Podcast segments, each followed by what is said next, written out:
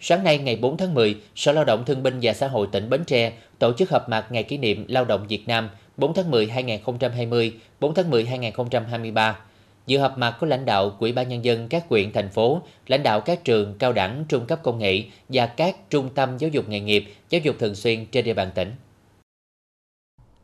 Năm 2023, toàn tỉnh đã tuyển sinh và đang đào tạo nghề cho hơn 11.850 người, các trình độ đạt 108,9% so với kế hoạch năm. Ngoài ra, các trường cao đẳng trung cấp còn liên kết đào tạo nâng cao kiến thức ở các cấp trình độ là 262 người, trong đó trình độ thạc sĩ là 79 người, đại học 183 người.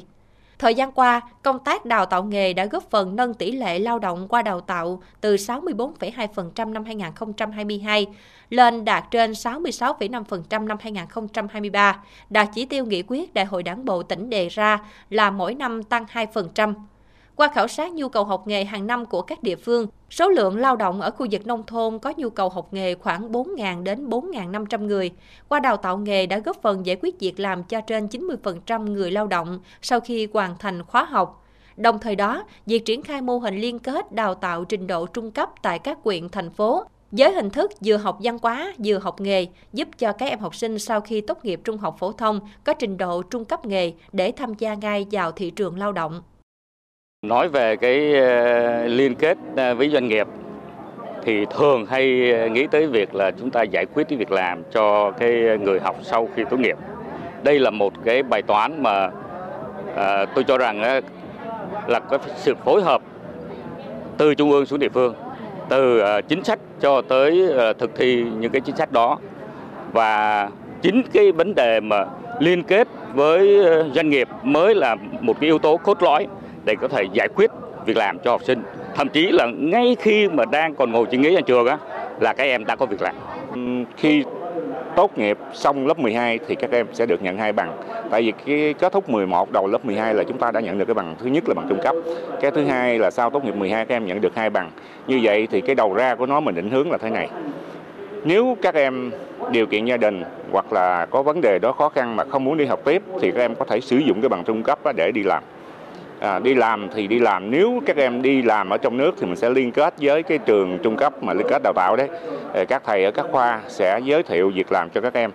Đó là nếu làm trong nước. Còn nếu đi làm ở nước ngoài thì trên cơ sở những cái công ty mà được tỉnh cho phép đi xuất khẩu lao động chẳng hạn thì lúc đó mình mời công ty đến nhà tư vấn trực tiếp cho phụ huynh học sinh và bảo đảm một điều đây là những công ty chính thống để các em đi cho nó an toàn. Phấn khởi là hiện nay, mô hình thí điểm dạy nghề gắn với giải quyết việc làm đã phát huy hiệu quả và đang được nhân rộng. Các cơ sở giáo dục nghề nghiệp đã linh động trong công tác tuyển sinh, tổ chức đào tạo gắn với giải quyết việc làm sau đào tạo. Quy mô đào tạo nghề nghiệp tại các cơ sở này đã cơ bản đáp ứng được yêu cầu đào tạo số lượng lớn công nhân kỹ thuật với nhiều cấp trình độ, đa dạng về ngành nghề và từng bước được điều chỉnh phù hợp với cơ cấu kinh tế của tỉnh. Theo kế hoạch năm 2024, Bến Tre tổ chức tuyển sinh và đào tạo nghề cho 11.000 người, trong đó cao đẳng là 800 người, trung cấp là 1.500 người, sơ cấp và dạy nghề thường xuyên là 8.700 người. Trong đó, đào tạo nghề cho lao động nông thôn là 3.500 người. Thời gian tới, Bến Tre tiếp tục triển khai thực hiện có hiệu quả kế hoạch số 3325 ngày 3 tháng 7 năm 2020 của Ủy ban Nhân dân tỉnh về triển khai thực hiện chỉ thị số 24 ngày 28 tháng 5 năm 2020 của Thủ tướng Chính phủ về đẩy mạnh phát triển nhân lực có kỹ năng nghề, góp phần nâng cao năng suất lao động và tăng năng lực cạnh tranh quốc gia trong tình hình mới. Thực hiện hiệu quả công tác giáo dục nghề nghiệp cũng là một trong những mũi nhọn góp phần nâng cao chất lượng nguồn nhân lực, phục vụ cho sự phát triển kinh tế xã hội của tỉnh.